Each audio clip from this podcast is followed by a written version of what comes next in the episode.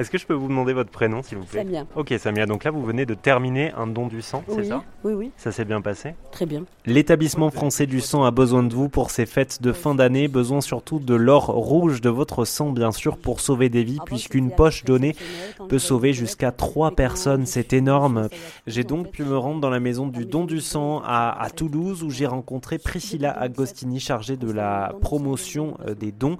Je lui ai posé quelques questions. Est-ce que vous pouvez nous dire, Priscilla, par exemple, le plasma de madame qui vient d'être prélevé, ensuite, qu'est-ce qui lui arrive à cette petite poche de sang ? En fait, la poche de sang, ce soir, elle va être récupérée par une navette qui va la ramener dans notre laboratoire de préparation, où on va filtrer les globules blancs qu'on ne conserve pas pour les transfusions, puis séparer, comme je vous le disais, les globules rouges, le plasma et les plaquettes. On va en parallèle faire des analyses sur son don, sur les tubes échantillons qui a été prélevé en parallèle de sa poche pour déterminer son groupe sanguin, pour faire les tests sérologiques, pour réaliser des numérations globulaires, plaquettaires, etc. Et dès qu'on a les résultats des analyses, qu'on est sûr que tout est OK, on va pouvoir envoyer les poches de globules rouges, de plasma et de plaquettes dans des hôpitaux, dans des cliniques où des patients vont être transfusés. Est-ce que vous savez en moyenne combien de temps il y a entre le prélèvement, par exemple, que vient de faire cette dame aujourd'hui et la transfusion à un autre patient ?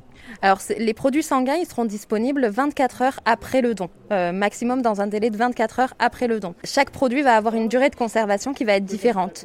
Les globules rouges, on peut les garder 42 jours maximum. Les plaquettes, on peut les garder 7 jours seulement. Et le plasma, lui, peut être conservé jusqu'à 1 an.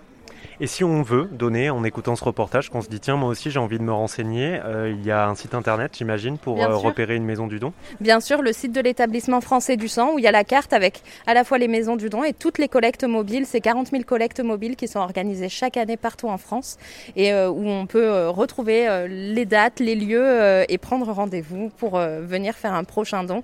En effet, c'est un cadeau rare et précieux et en cette période de fête, c'est l'occasion de venir donner. Merci beaucoup Priscilla, évidemment je vous mets toutes les informations sur rzen.fr.